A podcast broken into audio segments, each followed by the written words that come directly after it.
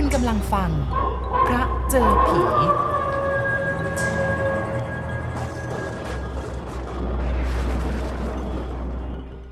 ตอนอยู่มหาวิทยาลัยผมไปเที่ยวบ้านญาติผู้ใหญ่ท่านหนึ่งตอนปิดภาคเรียน ที่จริงผู้ใหญ่ท่านนั้นไม่ได้เป็นญาติแท้ๆ แต่ว่าเป็นเพื่อนรักกับพ่อของผม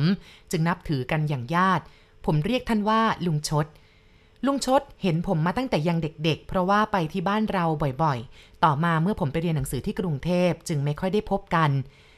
วันนั้นก่อนกลับลุงชดหยิบพานมาจากหิ้งพระ ในพานนั้นมีพระเครื่องอยู่หลายองค์ เลือกเอาองค์นึงลุงให้ ลุงชดพูดแบบยิ้มยิ้ม ผมไม่เคยแขวนพระเครื่อง ดูไม่เป็นว่าพระองค์ไหนดีอย่างไร เลือกดูในพานก็มองหาองค์ที่มีลักษณะสวยๆ แต่ก็ไม่ถูกใจสักองค์เดียวในพานใบนั้นมีเครื่องรางอยู่ชิ้นหนึ่งเป็นรูปเสือ ขนาดเท่าปลายนิ้วก้อย ดูเหมือนแกะจากเขาหรือกระดูกสัตว์อะไรสักอย่างหนึ่งสีเหลืองเข้ม มีฝีมือแกะสวยงามมาก เป็นรูปเสือนั่ง มีหูชี้ขึ้นทั้งสองข้าง ตากลมอมยิ้มน่ารัก เมื่อดูแล้วก็คิดในใจว่า ถ้าแขวนคอแล้วคงดูเท่มากกว่าแขวนพระเครื่อง ขอเสือตัวนี้ได้ไหมครับ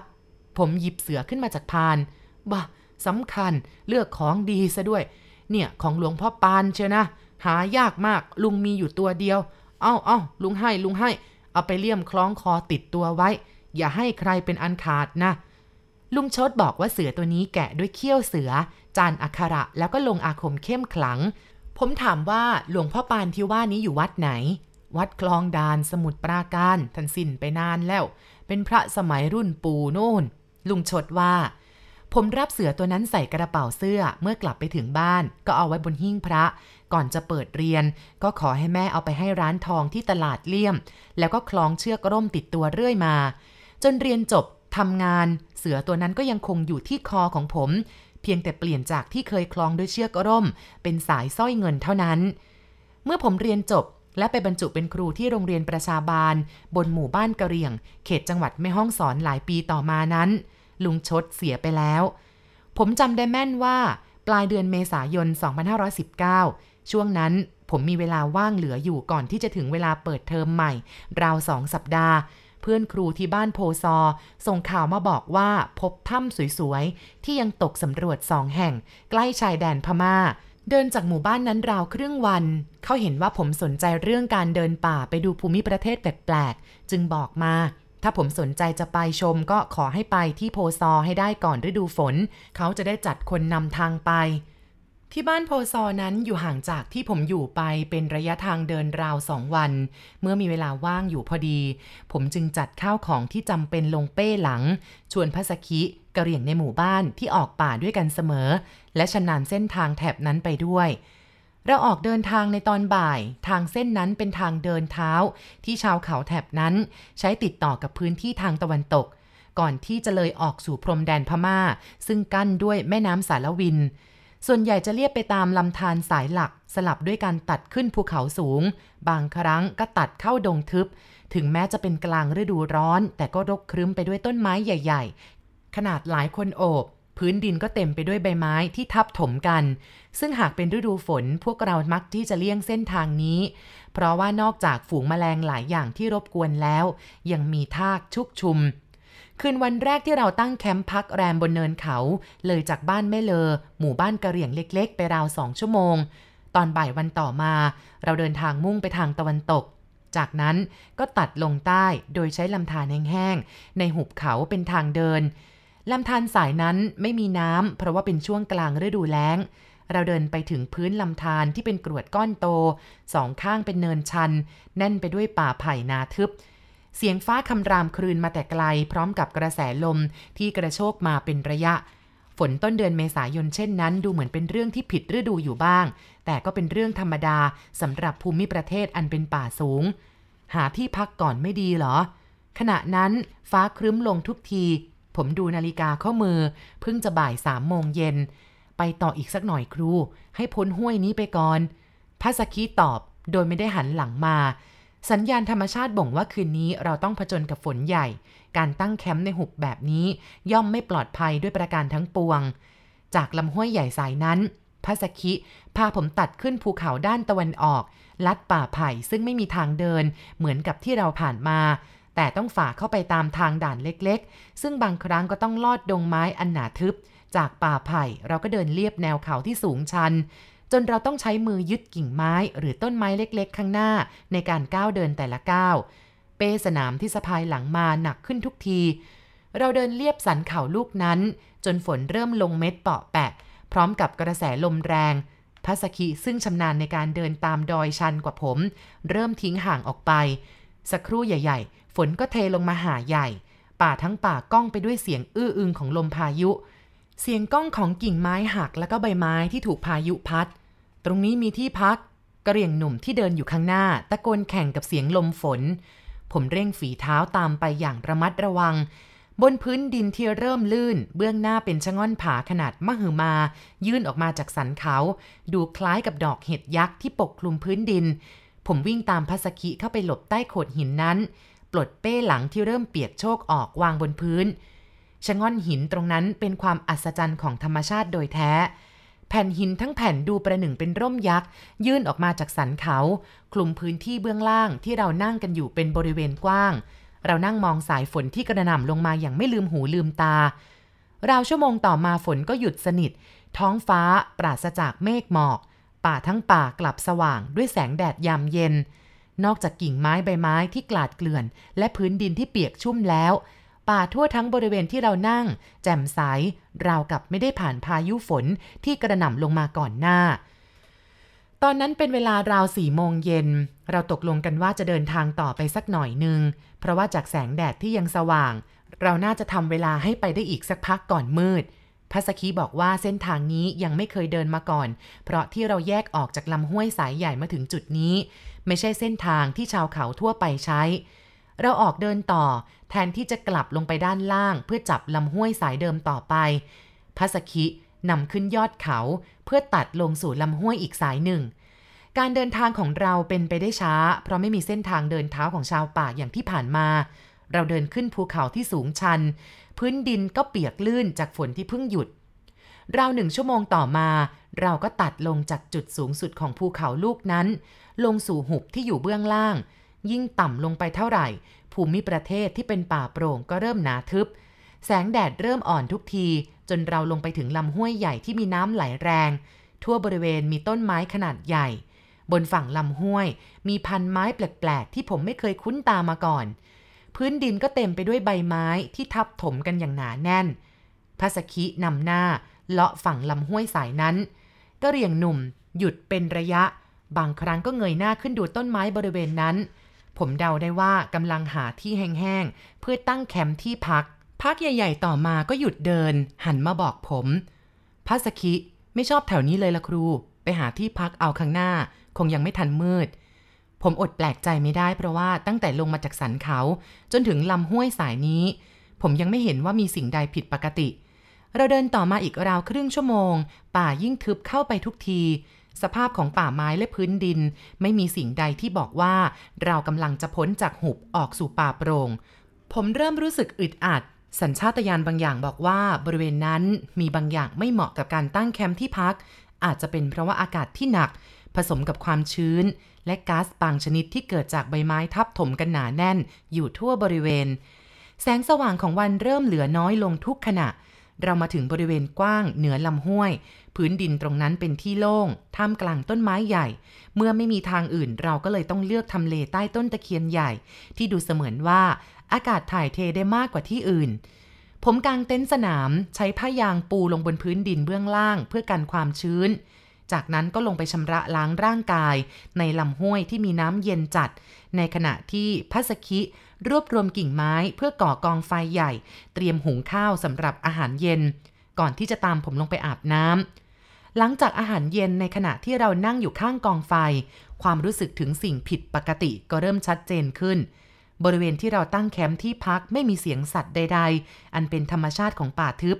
ป่าทั้งป่าเงียบสนิท ไม่มีแม้กระทั่งเสียงริ่งเรไร เสียงนก หรือแมลงกลางคืน จะมีก็เพียงเสียงน้ำในลำห้วย ที่อยู่ใกล้กับบริเวณที่เรานั่ง และเสียงลมที่พัดใบไม้ไหวอยู่เป็นระยะเท่านั้น หลังจากอาหารเย็นเรานั่งคุยกันเงียบๆไม่มีใครพูดถึงสิ่งผิดปกติของสภาพป่าที่เรากำลังพักแรมอยู่ ซึ่งผมแน่ใจในความผิดธรรมดาเช่นนั้นย่อมไม่รอดพ้นสัมผัสของกระเรียงที่เกิดและโตมากับป่าดงอย่างพัสคิไปได้ ขณะที่กำลังนั่งอยู่ข้างกองไฟ สัมผัสพิเศษของผมบอกให้รู้ว่า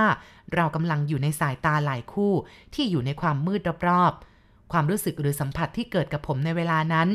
ยากที่จะบรรยายออกมาเป็นคำพูด ถ้าจะให้ใกล้ความจริงที่สุด และผมเชื่อว่าหลายคน คงเคยมีประสบการณ์อย่างเดียวกันก็คือ บางครั้งที่เรารู้สึกว่ามีใครสักคนหนึ่งกำลังจ้องอยู่ด้านหลังพอหันกลับไปดูก็เห็นว่า มีคนกำลังมองเราอยู่จริง ๆ หลังจากนั่งคุยกันอยู่สักพักใหญ่ ๆ เราก็เข้านอน ผมนอนในเต็นท์สนามด้านเหนือกองไฟ ซึ่งอยู่ระหว่างเต็นท์กับลำห้วยสายนั้น ส่วนพัสคินอนอยู่ข้างๆเต็นท์ทางด้านนอก ตั้งแต่ออกป่ามาด้วยกัน ทุกครั้งเขาไม่เคยแบกเต็นท์และเครื่องนอนอื่นใด สัมภาระที่ใช้ก็คือผ้าพลาสติก ผืนหนาสำหรับปูพื้น หรือกั้นเป็นหลังคาเวลาฝนตก กับผ้าห่มบางๆ หนุนหัวด้วยย่ามอันเป็นปกติวิสัยของชาวกะเหรี่ยงทั่วไป คืนนั้นเดินหงายเต็มดวงแสงจันทร์ที่ส่องสว่างลอดแนวไม้ทำให้บริเวณที่พักของเราไม่มืดสนิททีเดียว ด้วยความอ่อนล้าจากการเดินทางตลอดวัน หลังจากที่ซุกตัวลงในถุงนอน ผมก็หลับไป นานเท่าไหร่ก็ไม่ทราบจนถึงบัดนี้ผมยังไม่แน่ใจว่า ผมตื่นขึ้นมากลางดึกเพราะอะไร อาจจะเป็นเพราะว่าความชื้นในหุบที่ทำให้รู้สึกอึดอัด กลิ่นสาบสางอ่อนๆ ที่ล่องลอยมากระทบจมูก หรือเสียงกระชั้นของพัสคิ ที่เรียกเบาๆอยู่ข้างหู ครู ครู ผมคว้าไฟฉายข้างตัว พร้อมกับไรเฟิลคู่มือคลานออกมาทางด้านหน้าของเต็นท์ขณะที่กำลังจะลุกขึ้น ก็มีความรู้สึกว่ามืออันแข็งแรงของพัสคิ กดตัวไว้พร้อมกับดึงแขนไปทางหนึ่ง ตามมาด้วยเสียงจุปาก เป็นสัญญาณเพื่อไม่ให้ส่งเสียง ผมย่อตัวย่องตามกระเหรี่ยงหนุ่มเข้าไปหลังต้นตะเคียนใหญ่ที่อยู่ทางด้านข้าง จากตรงที่เรายืน สายตาที่เริ่มชินกับความมืดมองเห็นกองไฟที่มอดเหลือเพียงฐานแดงๆ แสงจันทร์ที่สาดส่องลอดแนวไม้ลงมาเป็นแห่งๆ ควันไฟสีขาวลอยขึ้น จากกองไฟเป็นแนวตรงบอกกับเราว่า เวลานั้นลมสงบเลยจากกองไฟไปราวสิบกว่าเมตร ร่างหลายร่างยืนเรียงรายเป็นกลุ่มอยู่พื้นริมลำห้วย ทั้งหมดแต่งกายด้วยเสื้อผ้ารุ่งริ่ง ในสภาวะของแสงเช่นนั้น เราไม่อาจเห็นได้ถนัดว่าเป็นเครื่องแต่งกายของชาวเขากลุ่มใด จากกิริยาอาการบอกว่าคนกลุ่มนั้นไม่ได้ประสงค์ดีแน่ สัญชาตญาณแรกบอกว่า น่าจะเป็นพวกปล้น หรือพวกค้าของเถื่อน ที่ใช้เส้นทางนั้นข้ามไปมาระหว่างไทยกับพม่า ซึ่งหลังจากนี้มีอยู่ไม่น้อยตามบริเวณชายแดนแถบนั้น ของเถื่อนที่ว่านี้ไม่ว่าจะเป็นฝิ่น กัญชา ไปจนถึงวัวที่ข้ามมาจากฝั่งโน้น โดยเลี่ยงด่านศุลกากร และด่านกักกันสัตว์ที่แม่เสรียง ผมกำไรเฟิลในมือแน่น เบียดตัวเข้ากับต้นตะเคียนต้นนั้น รู้สึกถึงลมหายใจของพัสคิที่ร้อนเผาตรงท้ายทอย กลิ่นสาบสางลอยมาอีกระลอก วินาทีนั้นผมปลดเซฟปืนคู่ใจในมือ มองไปทางพวกมันอีกครั้ง อุ่นใจขึ้นบ้างที่ไม่เห็นว่ามีใครถืออาวุธ แต่ก็ยังไม่ไว้ใจ สภาวะของความกำลังจะจนตรอก บังคับให้สมองทำงานอย่างฉับไว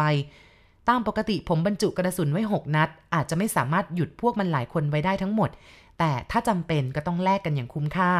แล้วคนกลุ่มนั้นก็เดินมาทางเต็นท์ของเราอย่างช้าๆ ด้วยอากับกิริยาแปลกๆ ใกล้เข้ามาทุกที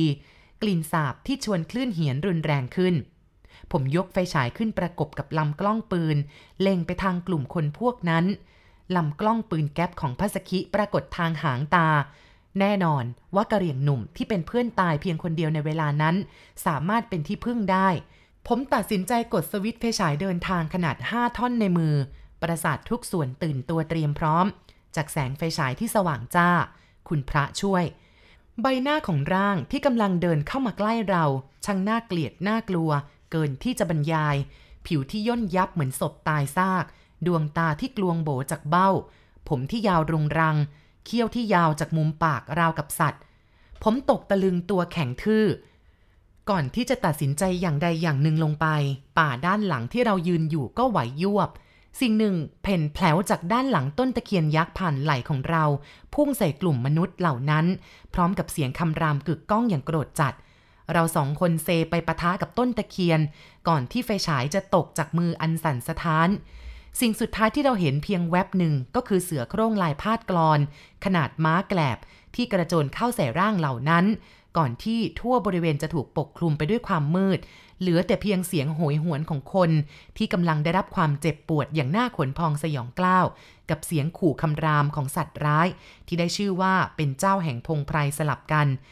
ทั้งหมดนี้เกิดขึ้นชั่วเสี้ยววินาที แล้วทั้งป่าก็กลับเงียบสงัด ราวกับสิ่งที่เกิดขึ้นนั้นเป็นภาพบนจอโทรทัศน์ที่ถูกปิดลงอย่างปัจจุบัน หรือความฝันที่หายไปเมื่อครู่ ตอนเรารู้สึกตัว ผมรู้สึกเหมือนต้องมนสะกด ด้วยความตกตะลึงพึงเพลิด สมองสับสน ในชีวิตแห่งการเดินป่า ยังไม่เคยพบเห็นอะไรที่แปลกประหลาดพิสดารถึงขนาดนี้ ความรู้สึกที่เข้ามาในวินาทีนั้น กลายเป็นกับว่าเพิ่งผ่านความฝัน แต่ถ้าเป็นความฝันมันก็คงเป็นความฝันที่เหมือนจริงอย่างที่สุด หันไปเห็นพัสคิอ้าปากค้างในแสงสลัว เดาไม่ออกว่ากระเหรี่ยงที่อยู่ป่ามาตลอดชีวิตคิดอะไรอยู่ในใจ ผมก้มลงเก็บไฟฉายขึ้นมาในมือ เปิดสวิตช์กวาดแสงไฟไปทั่วบริเวณลำแสงไฟฉายส่องให้เห็นพื้นที่สงบเงียบ เลยออกไปเป็นสายน้ำในลำห้วยที่ไหลอ้อยอิง อย่างที่เราเห็นเมื่อตอนหัวค่ำไม่มีสิ่งใดบ่งบอกว่าเหตุการณ์อันน่าขนพองสยองกล้าวที่เราเพิ่งเห็นกับตาได้เกิดขึ้นจริง ๆ ตรงนั้น แล้วแสงไฟฉายในมือก็ส่องให้เห็นวัตถุเล็ก ๆ สะท้อนแสงอยู่บนพื้นหญ้าเบื้องหน้า สายสร้อยเงินที่ผมสวมประจำอยู่กับตัว ตกอยู่บนพื้นห่างออกไปไม่ถึงสองก้าวผมเดินไปก้มเก็บสายสร้อยมาพิจารณา ด้วยความรู้สึกที่บรรยายไม่ถูก จากแสงไฟฉายสร้อยเส้นนั้นมีรอยขาดตรงห่วงที่คล้อง ราวกับถูกกระชาก เสือตัวน้อยนั้นยังติดอยู่กับห่วง ก็ผมสวมสายสร้อยไว้กับตัวตลอดเวลา แล้วเสือน้อยที่แกะจากเขี้ยวเสือลงอาคม มาตกอยู่ตรงนี้ได้ยังไง